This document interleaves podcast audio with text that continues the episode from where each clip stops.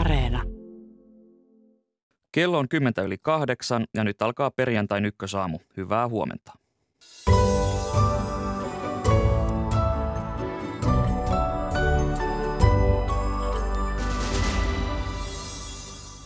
Hyökkäyssota Ukrainassa on kestänyt nyt 100 päivää. Lähetyksen aluksi otamme yhteyden Kiovaan. Kouluvuosi on nyt päättymäisillään ja useat koulut järjestävät kevätjuhlan huomenna lauantaina. Minkälaisen jäljen korona on jättänyt koululaisiin ja miten heitä tulisi auttaa? Vieraksemme saapuu opetusministeri Li Andersson. Tämän jälkeen otamme yhteyden Kiinaan, jonka suurimmissa kaupungeissa on pidetty yllä hyvin tiukkoja koronarajoituksia. Nyt näistä rajoituksista ollaan luopumassa. Koronavilkun toiminta päättyi ja koronatilanne helpottaa. Onko korona siis ohi Suomessa? Entä miltä tuleva syksy näyttää koronan osalta? Tästä puhumme noin 8:40. Minä olen Atte Uusinoka. Tervetuloa Ykkösaamun pariin.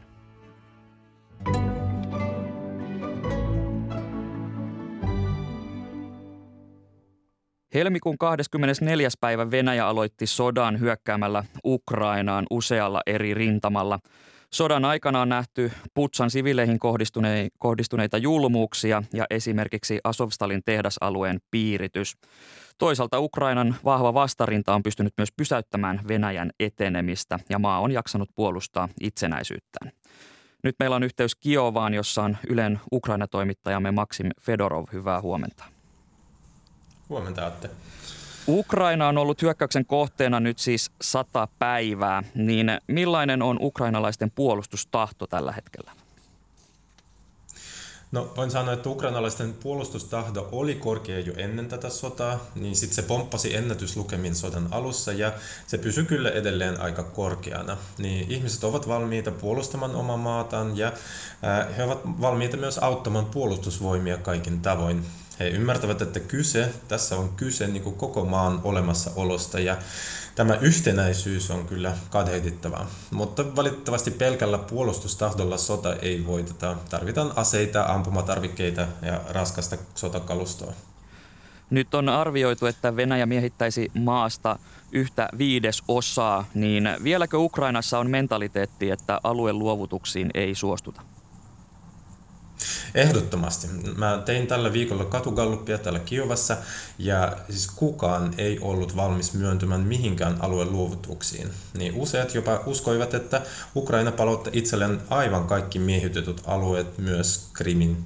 Ukrainalaiset sanoivat, että kyse on periaatteesta, sillä jos Putin tai Venäjä saa jotain myönnytyksiä aluekysymyksissä, niin ne eivät tyydy siihen ja koittaa miehittää koko Ukrainan. Ja sitten jos taas se onnistuu, niin Venäjä saattaa haluta muitakin maita.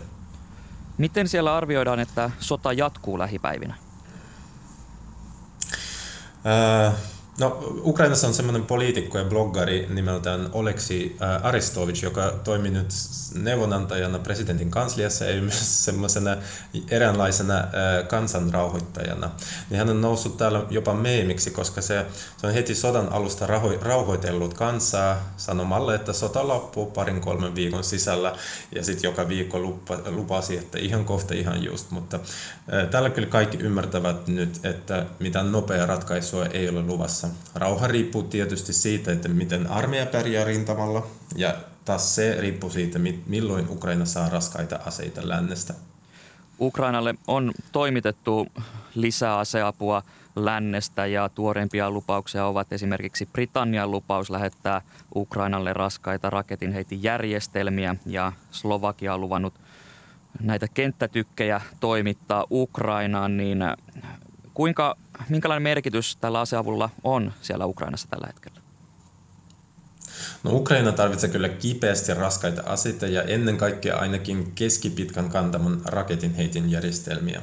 Ilman niitä sota pitkittyy ja muuttuu asemasodaksi, eikä taisteluissa tule käännekohta, joka mahdollistaisi vastahyökkäyksen. Mutta aseiden lisäksi maa tarvitsee totta kai rahaa, koska talous on kärsinyt pahoin, infrastruktuuria täytyy rakentaa uudelleen. Ja Ukraina tarvitsee myös sen, että lännen rivit eivät rakoilisi Putinin Venäjän vastustamisen suhteen. Ukrainalaiset seuraavat kauhun sekaisin tuntein tätä keskustelu, että Venäjän voisi taas alkaa suhtautua pragmaattisemmin, jotta maailmantalous ei romahtaisi, niin se ei hyödytä kyllä Ukrainaa. YK:n arvioiden mukaan noin 6 miljoonaa ukrainalaista on painut maasta ja maan sisällä kotiinsa ovat joutuneet jättämään 8 miljoonaa. Mutta viime viikkoina Ukrainaan on palannut enemmän ihmisiä kuin sieltä on poistunut, niin miten tämä näkyy siellä Ukrainassa? Joo, kyllä tänne tulee nyt enemmän ihmisiä kuin poistui maasta ja puhuin eilen tästä aiheesta paikallisten kanssa. Ne sanoivat, että vielä kuukausi sitten Kiova oli aivan eri kaupunki. Niin kaduilla oli tyhjää, ei oikein liikkunut ketään ja tunnelma oli jotenkin vähän surullinen. Niin nyt voin sanoa, että Kiova ja myös Lviv, jossa olin viime viikolla, niin ne elää melkein normaalia elämää. Toissapäivänä ja eilen täällä oli todella lämmin sää ja ihmiset olivat ulkona, nauttivat tästä säästä, niin käveli puistoissa, istui terasseilla ja niin edelleen, ihan normielämää. Mutta samalla julkisuudessa puhutaan yhä siitä, että tuleeko toista hyökkäystä Kiovaan. Ne ukrainalaiset ovat varmoja siitä, että Venäjä haluaa tuhota Ukrainan yhtenäisyyden ja itsenäisyyden, ja Kiovan valloituksella on tässä asiassa kyllä ratkaiseva rooli. Kiitokset näistä kommenteista sinne Kiovaan, toimittaja Maxim Fedorov. Kouluvuosi on tulossa Suomessa päätökseen. Mitä tähän kouluvuoteen mahtui? Siitä puhumme seuraavaksi opetusministeri Li Anderssonin kanssa. Tervetuloa Ykkösaamu. Kiitos. Mutta ennen kuin mennään koulumaailmaan, niin tartutaan tähän nykyiseen turvallisuuspoliittiseen tilanteeseen. Tuossa kuulimme kommentteja Ukrainasta. Nyt on tullut 100 päivää täyteen tästä hyökkäyssodan alusta ja sanotaan, että tämä hyökkäyssota aloitti myös Suomessa tämän NATO-keskustelun.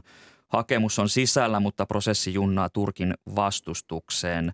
Niin vasemmistoliiton puheenjohtaja Li Andersson, puolueesi oli tässä NATO-äänestyksessä NATO-vastaisin. Jos katsotaan näitä äänestystuloksia, niin millä mielin olet seurannut tätä NATO-prosessia? No itse ajattelin, että tavallaan olkoon sitten tästä liittymisestä mitä mieltä tahansa, niin eihän se kenenkään etu on se, että tämä prosessi pitkittyy ja vaikeutuu. Että niin kuin Suomessa on tuotu esille, niin tavallaan tämä hakemusvaihe on tavallaan se kaikkein herkin ja kriittisin Suomen kannalta ja siksi on kyllä mun mielestä niin kuin kaikkien kannalta ja kaikkien etu se, että päästäisiin siinä etenemään. Turkki on esittänyt, että Suomen ja Ruotsin tulisi höllentää maahan kohdistettua asevientikieltoa ja nyt esimerkiksi kokoomuksen Petteri Orpo on sanonut, että tätä asevientikieltoa tulisi tarkistaa ja mahdollisesti höllentää, mutta puolestaan vasemmistoliiton eduskuntaryhmän varapuheenjohtaja Pia Lohikoski on todennut Facebookissa, että Suomen on pidettävä linjansa eikä höllentää tätä asevientikieltoa tai suostua tähän kurdipakolaisten luovuttamiseen, niin mikä on vasemmistoliiton kanta tähän asevientikysymykseen?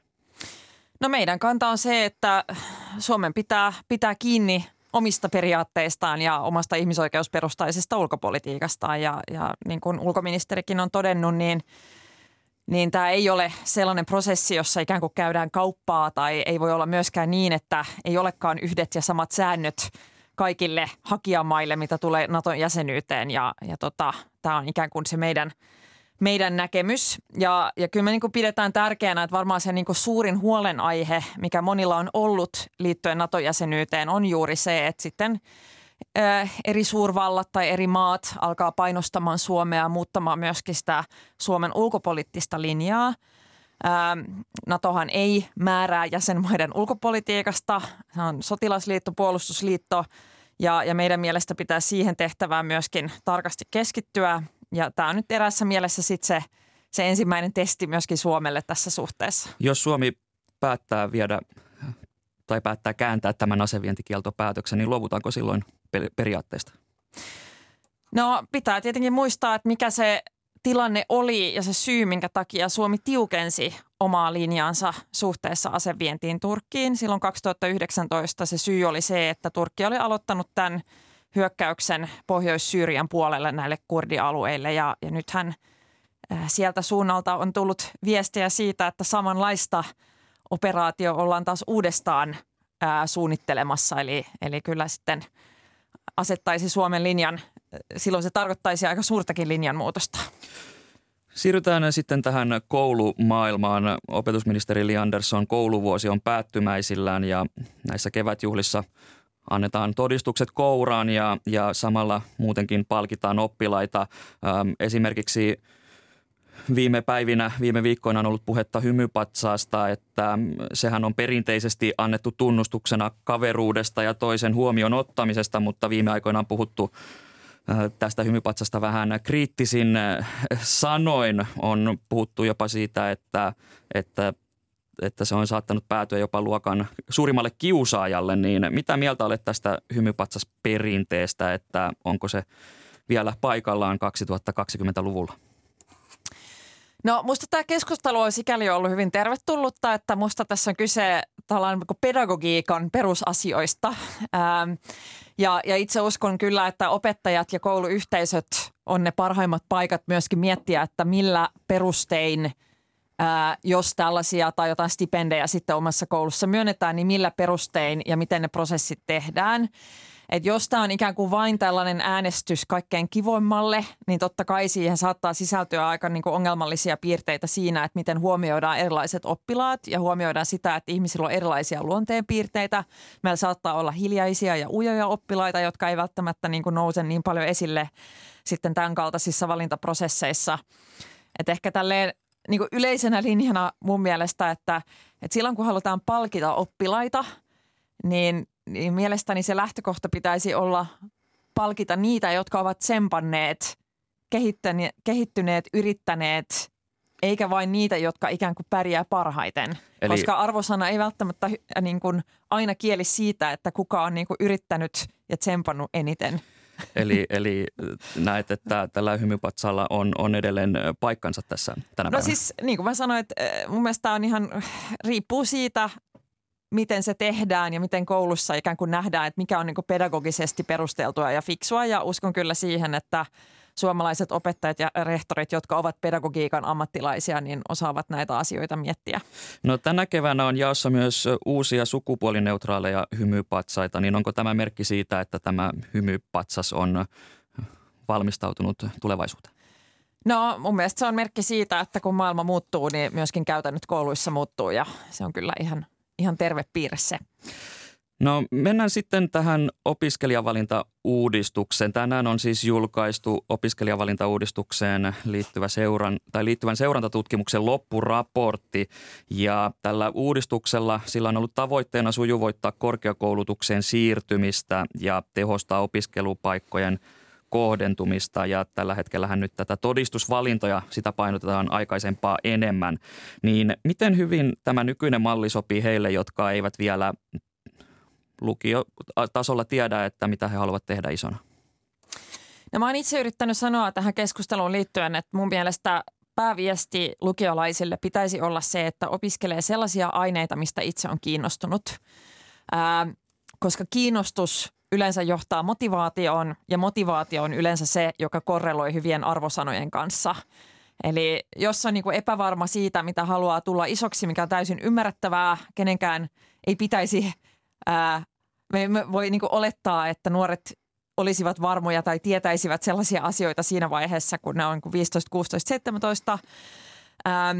Eli kannattaa niin kuin enemmänkin muistaa, että lukiokoulutuksen tarkoitus on olla yleissivistävä. Se on ajanjakso nuoren elämässä, jolloin pitääkin olla mahdollista tutustua erilaisiin oppiaineisiin ja miettiä, että mikä se mun oma juttu on, mistä mä oon kiinnostunut, missä mä oon hyvä ja keskittyä niiden aineiden opiskeluun. Miten hyvin tämä yleissivistävä tehtävä toteutuu, kun nyt on tullut kritiikkiä siitä, että jo hyvin varhaisessa vaiheessa täytyy tehdä valintoja siitä, että mitä aineita lähtee opiskelemaan, koska se vaikuttaa sitten niihin pisteisiin, kun haetaan korkeakouluihin. Niin miten hyvin näette, että tämä yleissivistävä tehtävä onnistuu?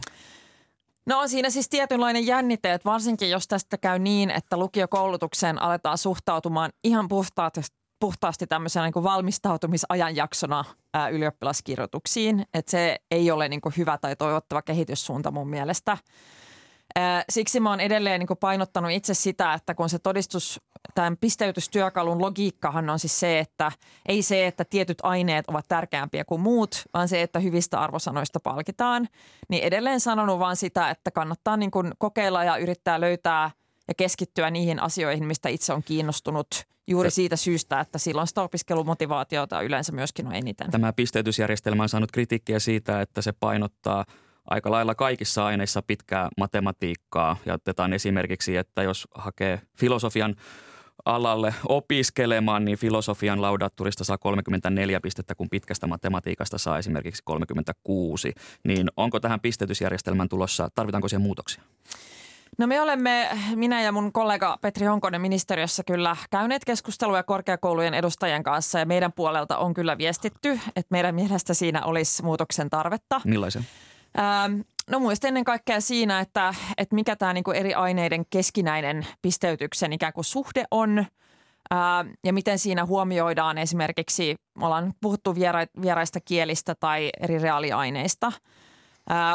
Mutta tämä vastuu ja työ ja päätäntävalta pisteytyksestä on korkeakouluilla ja niillä on nyt myös korkeakouluilla on käynnissä tämä niinku pisteytystyökalun ikään kuin tämä arviointityö, joka kestää vuoteen 2023 ja silloin on tarkoitus sitten ilmoittaa mahdollisista muutoksista ja niistä valintakriteereistä, mitä sitten sovelletaan vuodesta 2026 eteenpäin. Mutta että mulla on ollut kaksi ehkä sellaista viestiä, mikä mä oon pitänyt tärkeänä, josta ensimmäinen itse asiassa on se, että se pääsykoeväylä säilyisi kaikkien aineiden kohdalla myöskin todellisena ikään kuin sisääntuloväylänä korkeakouluihin, koska luulen, että se itsessään jo vähentää nuorten kokemia paineita ja stressiä opiskelusta, jos he tietää, että kaikki ei ole kiinni vain ylioppilaskirjoituksista, että vaikka onnistuisi huonommin kuin mitä olisi halunnut ylioppilaskirjoituksissa, niin säilyisit kuitenkin niitä muitakin reittejä sisään korkeakouluihin opiskelemaan. Ja toinen viesti, mikä meillä on ollut, on liittynyt tähän pisteytykseen ja siihen, että pitäisikö esimerkiksi olla niin kuin vahvempaa variaatiota vielä eri aineiden välillä kuin mitä nyt on. Et nyt se tavallaan logiikka, mikä siinä on sovellettu, on ollut se, että koska pitkä matikka on vaativa aine ja siinä on monta kurssia, niin hyvät arvosanat siinä ikään kuin aineessa kun aineessa kielii hyvistä opiskelutaidoista. Mutta se viesti, mikä siitä ikään kuin on syntynyt, se käsitys, mikä on syntynyt, on nyt se, että matematiikka olisi jotenkin tärkeämpi tai arvokkaampi kuin kaikki muut aineet. Ja tiedän, että se ei ole ollut tämän pisteytystyökalun laatijoiden tarkoitus. No mennään tähän oppivelvollisuuskysymykseen seuraavaksi. Oppivelvollisuutta siis laajennettiin noin vuosi sitten ja nykyään on tavoitteena, että jokainen peruskoulun päättävä käy myös toisen asteen koulutuksen ja tämän laajentumisen kohdalla niin ehkä konkreettisin esimerkki siitä on se, että toisen asteen opiskeluun vaaditut kirjat ja myös ammattikoululaisten työvälineet, niitä saadaan nykyään maksutta. Niin opetusministeri Li Andersson, millainen kustannus tämä oppivelvollisuuden pidentäminen on valtiolla? No yhteensä se rahoitus, mikä valtio varasi koko oppivelvollisuusuudistukseen on 129 miljoonaa, mutta se koskee sitten toki sitä koko uudistusta, että nyt kun tämä toimenpanohan tapahtuu aina ikäluokka kerrallaan, eli nyt meillä on vasta ensimmäinen ikäluokka tämän maksuttoman koulutuksen parissa, niin sitten hintalappu nousee tulevien vuosien aikana, mutta 129 on ikään kuin se kokonaiskustannus, mikä tälle on varattu. Tässä ei varmaan keneltäkään ole mennyt ohi, että taloudessa inflaatio jyllää, niin näetkö, että tähän laajentumiseen tai oppivelvollisuuden laajentumiseen on varaa myös tulevaisuudessa, koska eihän oppimateriaalitkaan kuitenkaan säästy inflaatiolta? No kyllä meillä ehdottomasti pitää olla varaa tarjota nuorille maksuttomat opiskelumahdollisuudet toisella asteella. Et mä oon kyllä saanut nuorilta itseltään ja perheeltä erittäin paljon kiitosta tästä. Ja näin, että ylipäätänsä siis jos puhutaan koulutukseen pistetyistä varoista, niin se on niin kuin, jos mikään on investointi Suomen tulevaisuuteen ja Suomen taloudelliseen pärjäämiseen. Eli en näe, että se muuttaisi tilannetta oppivelvollisuusuudistuksen osalta. No tässä korona-aikana monet tutkimukset ovat kertoneet siitä, että tämä etäopetus se heikensi monien oppilaiden suorituksia ja koulumotivaatiota. Ja vaikka koronatilanne on nyt helpottumassa, niin tilanne ei ole vielä täysin poistunut. Miten näet, että näyttääkö siltä, että tämä opetuksen velka, joka on syntynyt tänä etäopetuksen aikana, niin onko se saatu kiinni tämän lukuvuoden aikana? No musta valitettavasti liian aikaista sanoa. Me tarvitaan Me tarvitaan tutkittua tietoa siitä, että mikä tämän korona-ajan vaikutus on ollut ylipäätänsä oppimistuloksiin. Et meillä on joitakin ensimmäisiä kansallisia arviointeja, joka ikään kuin viittaa siihen, että tämmöinen polarisaatio eri oppijoiden välillä, eli tavallaan niin kuin osaamiserot olisivat kasvaneet vielä entuudestaan korona-aikana, mutta siitä tarvitaan vielä ihan niin kuin tutkittua dataa, jotta me saadaan niin kuin tarkka kuva siitä. Kyllä mä niin kuin olettaisin itse, että jos tällaista oppimisvajetta on syntynyt, niin sitä ei niin kuin yhden lukuvuoden aikana vielä välttämättä umpeen kurota. Että varsinkin kun me tiedetään, että tällä koronapandemialla myöskin on ollut kielteisiä vaikutuksia opiskelijoiden hyvinvointiin. Eli ne ei ole vaan niin kuin suoraan oppimiseen liittyviä ne ongelmat ja haasteet, vaan myöskin muun tyyppisiä. Et siksi on itse painottanut, että sekä valtion että kuntien pitää olla sitoutuneita pitkäjänteisesti panostamaan nuorten hyvinvointi- ja oppimisvajeen umpeen kuroamiseksi. Et me ei voida ajatella, että se tarve loppuu silloin, kun koronatoimenpiteet loppuu tai kun tulee niin kuin rauhallisempi aika tämän pandemian suhteen, vaan nämä jäljet pitää olla sitoutunut niin kuin osoittamaan resursseja niiden korjaamiseen vielä pitkäjänteisesti, ja mä olin iloinen siitä, että hallitus nyt päätti tässä äskeisessä lisätalousarviossa kolmannen peräkkäisen lasten ja nuorten tukipaketin, joka nyt sitten osoittaa resursseja lukuvuoden 2022-2023 aikana myöskin koulutuksen järjestäjille ja nuorisotyöhön näiden ongelmiin vastaamiseksi. Osa koululaisista ja opiskelijoista on ollut siinä tilanteessa, että he ovat viettäneet liki koko toisen asteen tässä etäopetuksessa, niin voidaanko sitä jollain tavalla huomioida tai kompensoida, kun haetaan jatkokoulutuksia? No ei oikein voi. Et kyllä ne tulisiko ihan, niitä? Ihan samalla. No se on kyllä aika vaikea sanoa, että koska jotta me niin kuin pystyttäisiin tekemään sitä, niin meidän pitäisi tavallaan pystyä arvioimaan, että mikä se vaikutus on ollut tarkalleen kenenkin kohdalla. Ja tavallaan niin kuin se valitettava totuushan on myöskin se, että ei ole niin kuin yhtä totuutta korona-ajasta. Että se suurin ongelma siinähän oli tavallaan se, että se kohteli oppilaita ja oppijoita hyvin eriarvoisesti. Et meillä on oppilaita, jotka on sanonut, että ne pysty keskittymään paremmin kotona kuin koulussa. Että se niin kuin kokee, että se paransi heidän opiskelumahdollisuuksia. Meillä on oppijoita, joiden vanhemmat pystyy käyttämään aika paljonkin aikaa omien lastensa oppimisen tukemiseksi ja jotka itse ovat korkeasti koulutettuja. Sitten meillä on lapsia, joiden vanhemmat tekee kolmivuorotyötä.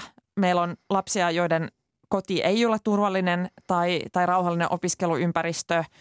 Meillä on lapsia, joiden vanhemmat ei välttämättä jaa sitä kieltä, mitä nuoret käyttää koulussa, joka on niin kuin lasten ja nuorten koulukieli. Eli jotta me ikään kuin sitten oikeudenmukaisella tavalla pystyttäisiin tätä kompensoimaan, niin meidän pitäisi tavallaan pystyä hyvin tarkkaan myöskin arvioimaan, että mitkä ne vaikutukset on ollut kenenkin kohdalla. Ja se on, lienee kyllä valitettavasti mahdoton tehtävä. Et siksi mä oon pitänyt tärkeämpänä se, että me pystytään lisärahoituksella huolehtimaan siitä, että ihmisten ja nuorten tarpeisiin vastaaminen ei ainakaan ikään kuin jäisi rahasta kiinni. Että kunnat ei voi mennä sen taakse, ettei ole varaa hoitaa tätä, koska valtio on antanut kunnille ja koulutuksen järjestäjille lisää rahoitusta. Vielä tähän loppuun. Opettajat olivat toukokuussa lakossa 10 paikkakunnalla noin viikon ajan ja tässä on ollut puhetta myös siitä, että opettajuus olisi tietyllä tavalla kriisissä, mutta Espoon kaupunginhallituksen puheenjohtaja kokoomuksen Henrik Vuornos on esittänyt Helsingin Sanomien mukaan, että taloudellisesti ja sosiaalisesti heikommilla alueilla sijaitsevien koulujen opettajille tulisi maksaa parempaa palkkaa kuin muiden koulujen opettajille. Eli alueille, jossa asuu paljon matalasti koulutettuja työttömiä ja myös pienituloisia ja vieraskielisiä tai heidän osuus on suuri, niin sinne pitäisi saada parhaimmat opettajat niin sanotusti vaikeimpiin kouluihin. Niin miltä tämä kuulostaa opetusministerin korviin? No espoolaiset päättäjät voivat näin tehdä. Ja kyllä minä kannustan päättäjiä kaikissa kunnissa miettimään sitä, että miten me saadaan torjuttua tämmöistä alueellista eriytymistä ja myöskin huolehtimaan siitä, että ne koulut ja päiväkodit, jotka sitten sijaitsee haastavimmilla alueilla, niin pystyttäisiin niiden vetovoimaa lisäämään.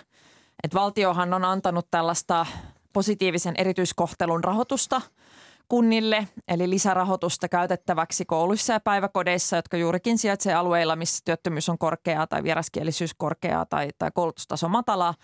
Me olemme juuri eduskunta hyväksymässä lakimuutokseen, joka vakiinnuttaa tämän rahoitusmallin osaksi meidän rahoitusjärjestelmää, ja toivon kyllä koko sydämestäni, että myöskin kuntatasolla sitten tehdään viisaita päätöksiä koulutuksellisen tasa-arvon eteen. Kiitokset haastattelusta, opetusministeri Li Andersson. Kiitos.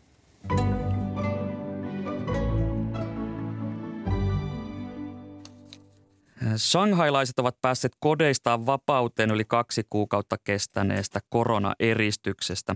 Myös pääkaupungissa Pekingissä koronarajoituksia on höllennetty, ja nyt meillä on yhteys Kiinaan. Hyvää huomenta kirjeenvaihtajamme Kirsi Crowley. Hyvää huomenta. Miten helpottunut tunnelma tällä hetkellä siellä Pekingissä on, kun näistä rajoituksista on vihdoin päästy eroon? No kyllä se helpotus näkyy siinä, että kaduilla on paljon vilkkaampaa. Ihmiset kävelevät töihin. Nyt tämä etätyövaatimus on loppunut ja kauppoja on avautunut. Ravintolat ovat yhä kiinni silleen, että sieltä saa vain noutoruokaa. Sinne ei saa mennä istumaan. Joten arjen hyörinä on palannut. Tänäänhän täällä on pyhäpäivä, lohikäärmevenejuhla, joten aika rauhallista. Mutta kyllä se uhka on yhä päällä, että mitäs jos se koronavirustartunnat palaavat? No miten toimivia nämä kovat koronatoimet ovat olleet? Eli onko siellä päästy tästä omikronista eroon? No valtion mukaanhan ne ovat toimineet oikein hyvin. Että jos ajatellaan, että silloin pahimpaan aikaan Shanghaissa oli lähes 20 000 tartuntaa päivässä, ja nyt koko isossa Kiinan maassa on ollut eilen viranomaisten mukaan 54 kotoperäistä oireetonta tartuntaa ja 20 kotoperäistä oireellista tartuntaa, ja Pekingissä oli yhteensä 16 ja Shanghaissa saman verran, eli tavallaan nämä ovat toimineet, mutta se nollatoleranssi ei sikäli toimi, että kyllähän te näitä covid-tartuntoja yhä täällä vielä on, ja on vaikea nähdä, että Kiina saisi sitä näillä kovilla toimilla kitkettyä. Nämä nollatoleranssitoimit, niin mitä niillä käytännössä tarkoitetaan? No Shanghaista muistetaan ja täältä Pekingistäkin se, että ja se yhäkin tapahtuu, että jos henkilöllä todetaan koronavirustartunta, niin hänet viedään keskitettyyn karanteeniin, ei saa jäädä kotiin, vaan viedään joko sairaalaan tai sellaiseen karanteenikeskukseen. Ja kaikki ihmiset siinä rakennuksessa luultavasti joutuvat kotikaranteeniin, eivätkä saa poistua kodeistaan viikkoon pariin. Näkyvintä täällä ehkä tässä uudessa nollatoleranssissa on tämä rutiinitestaus. Eli esimerkiksi Pekingissä me kaikki käytännössä joudumme käymään joka toinen päivä koronatestissä, koska monelle julkiselle paikalle, metroon, bussiin, kauppakeskuksiin täytyy näyttää kännykästä korkeintaan 2 päivää vanha koronavirustesti. Eli monen paikkaan ei pääse, ellei käy näissä testeissä. Että joka päivä täällä Pekingissäkin miljoonia ihmisiä testataan. No miten tähän jatkuvaan testaukseen suhtaudutaan? Onko siihen jo totuttu? No on totuttu sikäli, että tämähän on ollut tavalla tai toisella arkea nyt jo vuoden 2020 alusta alkupuolelta saakka, että nyt vaan siitä on tehty tämmöinen arkirutiini, että siellä todella käydään niin kuin monta kertaa viikossa, vaikka ei olisi minkäännäköisiä oireita ja vaikka ei täällä Pekingissä asuisi näillä riskialueilla. Kun mä eilen keskustelin ihmisten kanssa kadulla, kuten tavallisesti ihmiset ovat hyvin positiivisia hallituksen toimista ja sanovat, että on tärkeää, että varomme koronapandemiaa ja se voisi aiheuttaa vakavan riskin meidän väestölle ja sairaaloiden kantokyky olisi vaarassa. Mutta sitten jos verkosta katsoo esimerkiksi tuossa Twitter-tyylisestä Weibosta, niin siellä on paljon ihmisiä, jotka ovat hyvin turhautuneet siihen, että jonoissa saattaa mennä parikin tuntia, se vie kallista työaikaa ja ylipäänsä mitä järkeä tässä tämmöisessä testaamisessa on ja kuinka kallista se on valtiolle ja sitten ihmiset maksavat verorahoistaan. Eli tällaista jupinaa on sitten verkossa. Kiinan rajat, ne ovat yhä käytännössä kiinni ja myös rajoitustoimia on edelleen päällä. Niin onko tälle tilanteelle tiedossa loppua?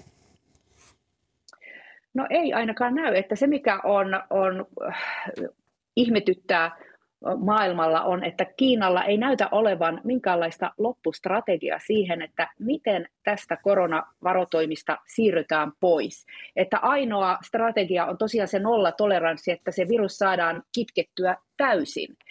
Nyt arvaillaan, että milloin tämä Kiina pääsisi aukenemaan.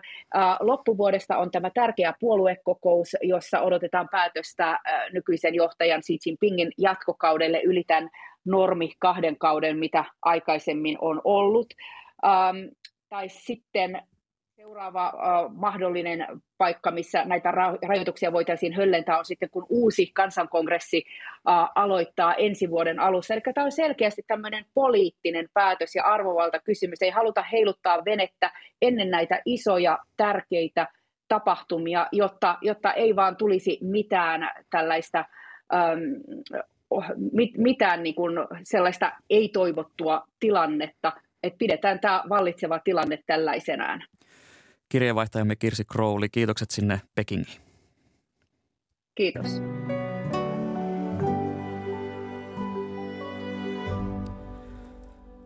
Terveyden ja hyvinvoinnin laitos ja sosiaali- ja terveysministeriö pitivät eilen toistaiseksi viimeisen viikoittaisen tiedotustilaisuutensa Suomen koronatilanteesta.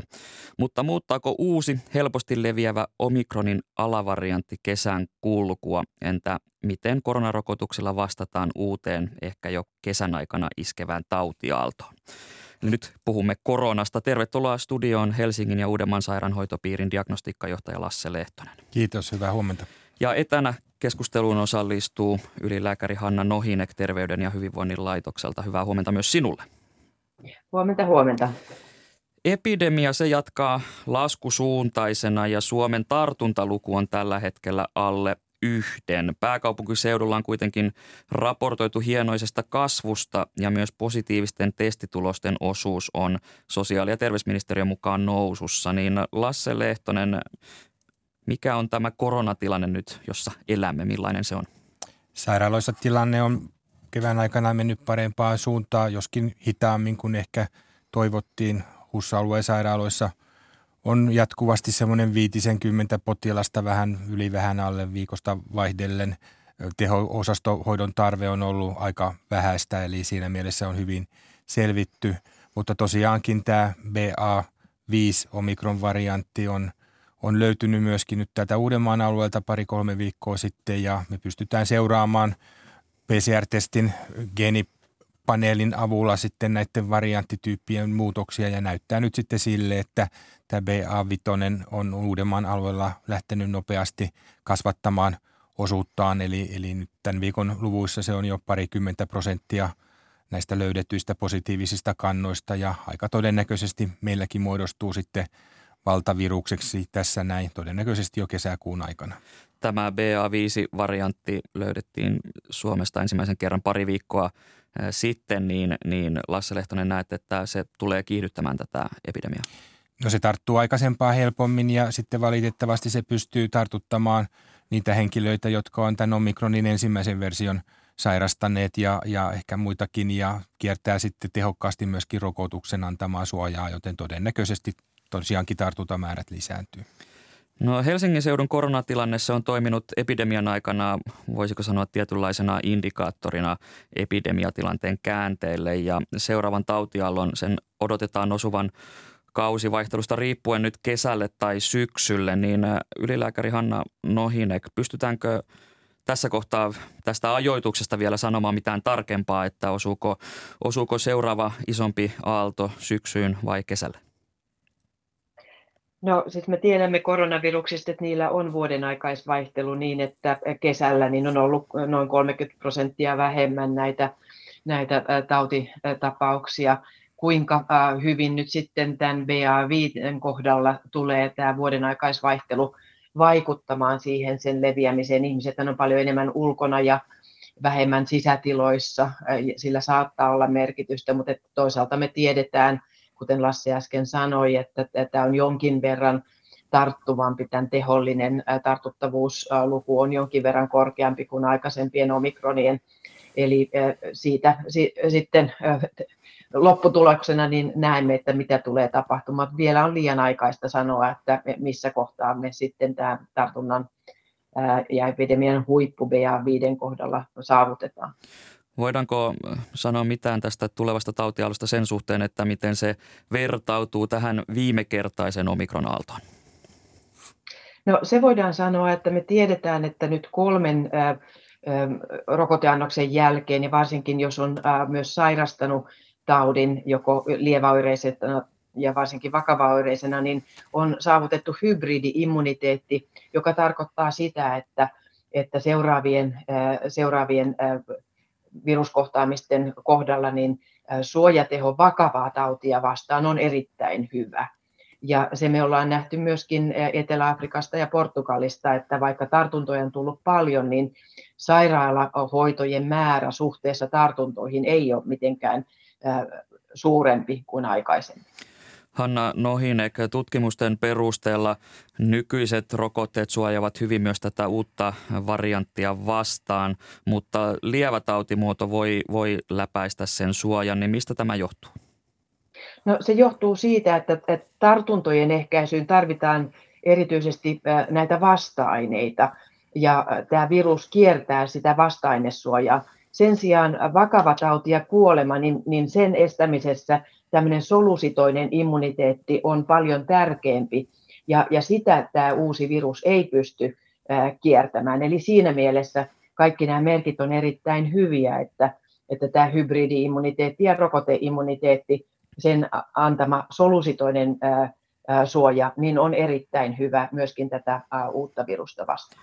HUSin diagnostiikkajohtaja Lasse Lehtonen, näitä epidemiaan liittyviä rajoituksia, jos puhutaan esimerkiksi kokoontumisrajoituksia ja maskien käyttämistä, niin niistä on aika laajasti luovuttu. Ei hirveästi ole enää mitään rajoituksia niin päällä, niin miten näet, että joudutaanko näitä koronatoimia ottamaan uudelleen käyttöön tämän uuden muunnoksen takia?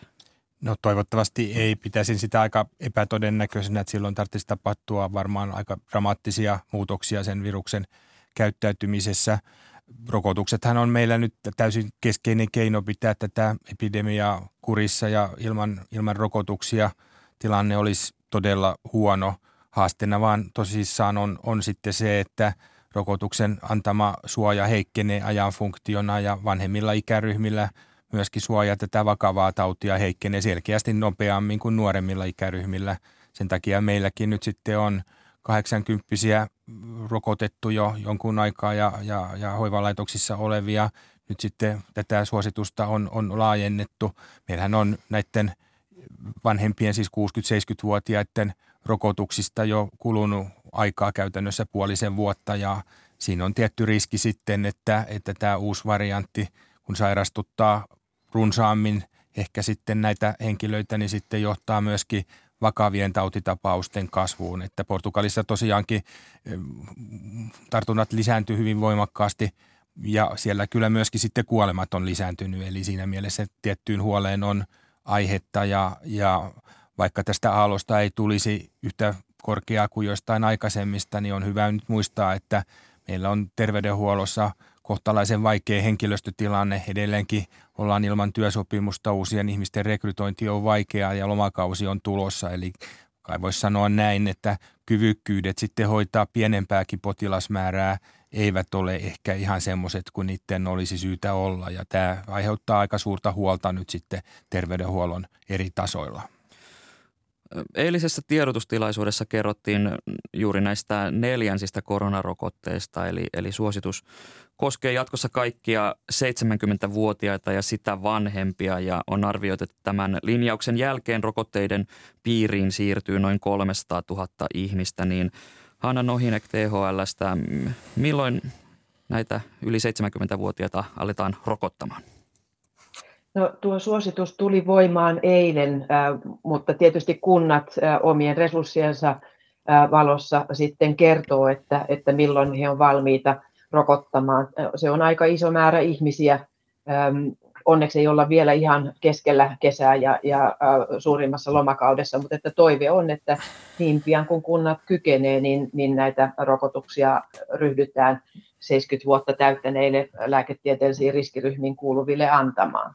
Ja siinä oikeastaan perusteena on ollut yhdenvertaisuus. Me tiedetään, että riski sairastua vakavaan tautiin tämän ikäisillä, jotka kuuluu lääketieteelliseen riskiryhmiin, niin on itse asiassa tällä hetkellä suurempi kuin 80 vuotta täyttäneillä terveillä iäkkäillä. Länsi-Pohjan infektiolääkäri Markku Pruus kommentoi eilen Ylelle, että 4. rokotuksen ikäraja, sitä olisi voitu laittaa vieläkin alemmas. Hän puhui yli 60-vuotiaista, niin Lasse Lehtonen, onko tämä nykyinen linjaus riittävä? No itsekin olisin ollut kyllä valmis ikärajaa laskemaan, että Israelin datan perusteella, jota on julkaistukin hyvin hyvissä lääketieteellisissä lehdissä, niin kuoleman riski laskee 4. rokotuksen ansiosta selkeästi 60 ikävuodesta ylöspäin. Totta tietysti on, että 60-vuotiaiden riski on pienempi kuin 70-vuotiaiden, 70-vuotiaiden riski noin kokonaisuutena pienempi kuin 80-vuotiaiden, mutta kuitenkin 80% riskin alentuma kuolemissa on aika merkittävä. Meillähän on valitettavasti tämän kevään aikana ollut aika paljon koronakuolemia ja siihen on sitten eri maat suhtautunut, tai tähän kuolemien lisääntymiseen on eri maat suhtautunut vähän eri tavalla. Että esimerkiksi Ruotsissa on aika aktiivisesti myöskin nuorempia ikäryhmiä rokotettu, ja jos vertaa vaikka näin kuin 70-79-vuotiaiden ikäryhmää, niin Ruotsissa on 65% tästä ikäluokasta saanut tämän 4. rokotuksen, kun se meillä tähän mennessä on noin 5%. Eli nyt on sitten kysymys siitä, että pystytäänkö me kirimään kiinni tätä eroa ja miten tämä uusi omikron-variantti sitten vaikuttaa tähän tautitilanteeseen. Et itse olisin tietysti nähnyt mielelläni, että rokotussuojaa olisi olemassa jo ennen kuin tämä variantti leviää. Hanna Nohynek, miksi tämä raja laitettiin tähän 70-vuotiaisiin eikä tähän 60? No siis 60-vuotiailla siitä ylöspäin niin suojateho vakavaa tautia vastaan on edelleen erinomainen. Se on noin 80% vähän ylikin. Eli siitä näkökulmasta niin toistaiseksi ei ole syytä alentaa Suomessa tätä rajaa. Ei voida suoraan siirtää Israelin tuloksia meille. Israelissa annettiin 2 ensimmäistä rokoteannosta hyvin lyhyen 3 viikon välein, kun meillä Suomessa oli 12 viikon välein. Eli Israelissa ensimmäinen ja toinen rokoteannos on ikään kuin 1 rokoteannos verrattuna Suomen ohjelmaan. Eli siinä mielessä meidän täytyy katsoa omaa tutkimusdataamme, mitä me nähdään Suomen olosuhteissa. Ja me tiedetään, että 60-vuotiaista ja sitä vanhemmista heidän suojatehonsa vakavaa tautia vastaan on vielä erittäin hyvä. On tietysti totta, että se tulee sieltä alaspäin pikkuhiljaa, mutta ei kovin dramaattisesti. Ja jos me ajatellaan 3. ja 4. annoksen eroa kuolleisuuteen tai vakavaan tautiin, me puhutaan hyvin pienistä ilmaantuvuuksista. 3. rokoteannoksella ollaan saatu erittäin hyvin vakava tauti ja kuolemat estettyä. Ja jos sitä 2- tai 3-kertaistetaan, joka prosentuaalisesti voi näyttää kauhean suurelta, niin itse asiassa kun puhutaan absoluuttisista luvuista ja ilmaantuvuuksista, me puhutaan hyvin pienistä eroista. Eli siinä mielessä niin emme voi suoraan ottaa mittatikkua Israelista, vaan meidän pitää katsoa omia riskilukuja, ilmaantuvuuslukuja ja suojateholukuja. Ja mitä tulee muihin mittarimaihin, Ruotsiin, mistä äsken puhuttiin, niin toinen mittarimaa on Norja ja Tanska, jossa ei olla menty alentamaan näitä 4. annoksen ikärajoja, koska heidän taas ilmaantuvuusluvut ei puolla sitä, että tässä vaiheessa, kun epidemiaa ollaan menossa alaspäin, kun kaikki mittarit näyttää hyvää, niin ei ole syytä antaa 4. annoksia vielä, vaan pikemminkin annetaan niitä sitten syksymällä, kun oletettavissa on, että me niin kuin vuodenaikaisvaihtelun valossa tullaan sillä nousevalle käyrälle. Eilen siis annettiin tämä suositus 4. koronarokotteista 70-vuotiaille ja sitä vanhemmille. Niin ehditäänkö nämä rokotteet antaa ennen kesän mahdollista tautiaaltoa, Hanna Nohynek? No siis me toivomme, että nämä 300 000 ihmistä, jotka kuuluu tähän ryhmään, että he ehtisivät saamaan sen rokoteannoksensa. Se tietysti tarkoittaa sitä, että perusterveydenhuollossa pitää miettiä, että miten se onnistuu, mutta että toive on, että että he ne sais, koska heillä, kun katsotaan näitä meidän lukemia, niin ilmaantuvuudet on ja riski on suurempaa kuin näillä 80-vuotiailla. Eli siinä mielessä se olisi hyvä, että ne saataisiin ne neljännet annokset ja valmistauduttaisiin myöskin sitten siihen tilanteeseen, että jos on niin huono tuuri, että BA5 lähtee laukalle ja että se myöskin aiheuttaa vakavaa tautia, niin silloin me oltaisiin tehty kaikki se, mitä me voidaan tehdä sille ryhmälle, jolla riski on suuri. Lasse Lehtonen HUSista, näetkö, että nämä rokotteet ehditään antamaan ajoissa? No, tiukkaa on. Meillähän on nyt jo lomakausi käynnissä ja terveydenhuollossa on nyt muutenkin taisteltu henkilöstöpulan kanssa. Työmarkkinatilanne on aika sekaava ja kun hoitajajärjestöt uhkaa joukko irtisanoutumisilla, niin ymmärrettävästi niin kuin kauheasti uusia työntekijöitä ei saada pysyviin työsuhteisiin tässä tilanteessa rekrytoiduksi. Henkilöstötilanne on hyvin, hyvin haastava ja tietysti realiteetti on kuitenkin se, että meillä on tätä virusta edelleenkin aika paljon liikkeellä ja se, mikä nyt on ehkä sitten kuitenkin ollut poikkeavaa aikaisempaan verrattuna, on ollut se, että myöskin näitä koronakuolemia on ollut tänä keväänä hyvin runsaasti. Et siinä mielessä tietysti voidaan kysyä, että onko tämä suojaus onnistunut ihan täydellisesti. Kuolemista kuitenkin sitten myöskin merkittävä osa on ollut nuoremmissa ikäryhmissä, eli jos me katsotaan suomalaisia tilastoja, niin noin kolmannes näistä koronakuolemista, eli puhutaan noin 800 kuolleista suomalaisesta tämän kevään aikana kuuluu tähän 60-79-vuotiaiden ikäryhmää, ja tällä kertaa kuolleisuus Suomessa on ollut selkeästi korkeampi kuin Ruotsissa, jota me ollaan pidetty tämmöisenä, kai voi sanoa, korona-epäonnistujana. Silloin kun nämä koronarokotteet, niitä alettiin antamaan kansalaisille, niin ensiksi puhuttiin 2 annoksesta. Nyt on ollut jo hyvän aikaa käynnissä 3. kierros ja nyt puhutaan 4. kierroksesta. Niin ylilääkäri Hanna Nohynek THL:stä, onko nyt niin, että tulemme nyt niin sanotusti lopun elämämme saamaan tietyn välin ajoin tehosterokotteen? No, se riippuu tietysti siitä, että miten tämä virus kehittyy ja kuinka paljon se pystyy sitten kiertämään vakavan taudin suojaa, jonka aikaisemmat rokoteannokset ja luonnon kohtaamiset on saaneet aikaan. Et vielä on liian varhaista sanoa, että tarvitaanko me joka 6 kuukauden välein sitten tehosteannoksia niille, jotka on suurimmassa riskissä.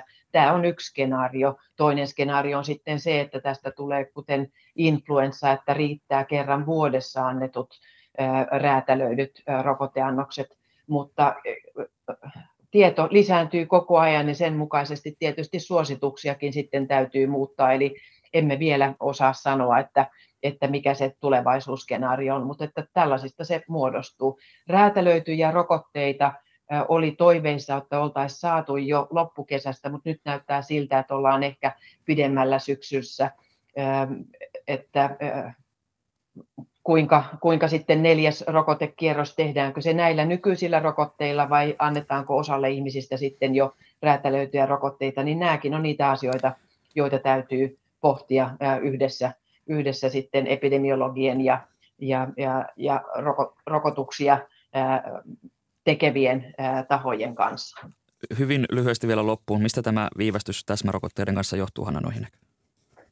Se johtuu nimenomaan siitä, että ei ole yksimielistä käsitystä siitä, että olisiko räätälöity omikronrokote se, joka olisi paras 4. annos, vai pitäisikö siinä olla mukana myöskin tämä alkuperäinen Wuhan viruksen piikkiproteiinia koodaavaa RNAta. Näistä asioista me kuullaan toivottavasti ensi viikolla Maailman terveysjärjestön teknisen asiantuntijaelimen kannanotto ja sitten lääkeviranomaisten kannanotto siihen, että me ollaan jatkuvasti niin kuin liikkuvassa junassa näiden asioiden kanssa. Kiitokset keskustelusta Terveyden ja hyvinvoinnin laitoksen ylilääkäri Hanna Nohynek sekä Helsingin ja Uudenmaan sairaanhoitopiirin diagnostiikkajohtaja Lasse Lehtonen. Kiitos. Kiitos. Tätä lähetystä ovat tehneet kanssani toimittajat Veera Sinervo ja Päivi Dahl. Lähetyksen tuotti Maria Skara ja äänestä vastasi Tuomas Vauhkonen. Ja studiossa on nyt kanavan kuuluttaja Olli Kari. Hyvää huomenta. Hyvää huomenta. Minkälaisia kuunteluvinkkejä näin perjantain kunniaksi? Perjantain kunniaksi puolen päivän jälkeen tulevaisuuksien kesän Tiede Ykkönen kertoo sähköllä lentämisestä. Ruben Stiller vieraineen puhuu Ukrainan sodasta ja toisaalta jääkiekon merkityksestä. Ja muutaman sekuntien kuluttua alkaa Faunin loppuvihellyksen äänestys, joka käydään säveltäjä Selin Palmgrenin kesken. Eli paljon on mielenkiintoista tavaraa perjantainakin. Kyllä. Kiitokset näistä. Kiitos. Minä olen Atte Uusinoka, kiitän kuuntelijoita seurasta ja nyt menemme kohti uutisia.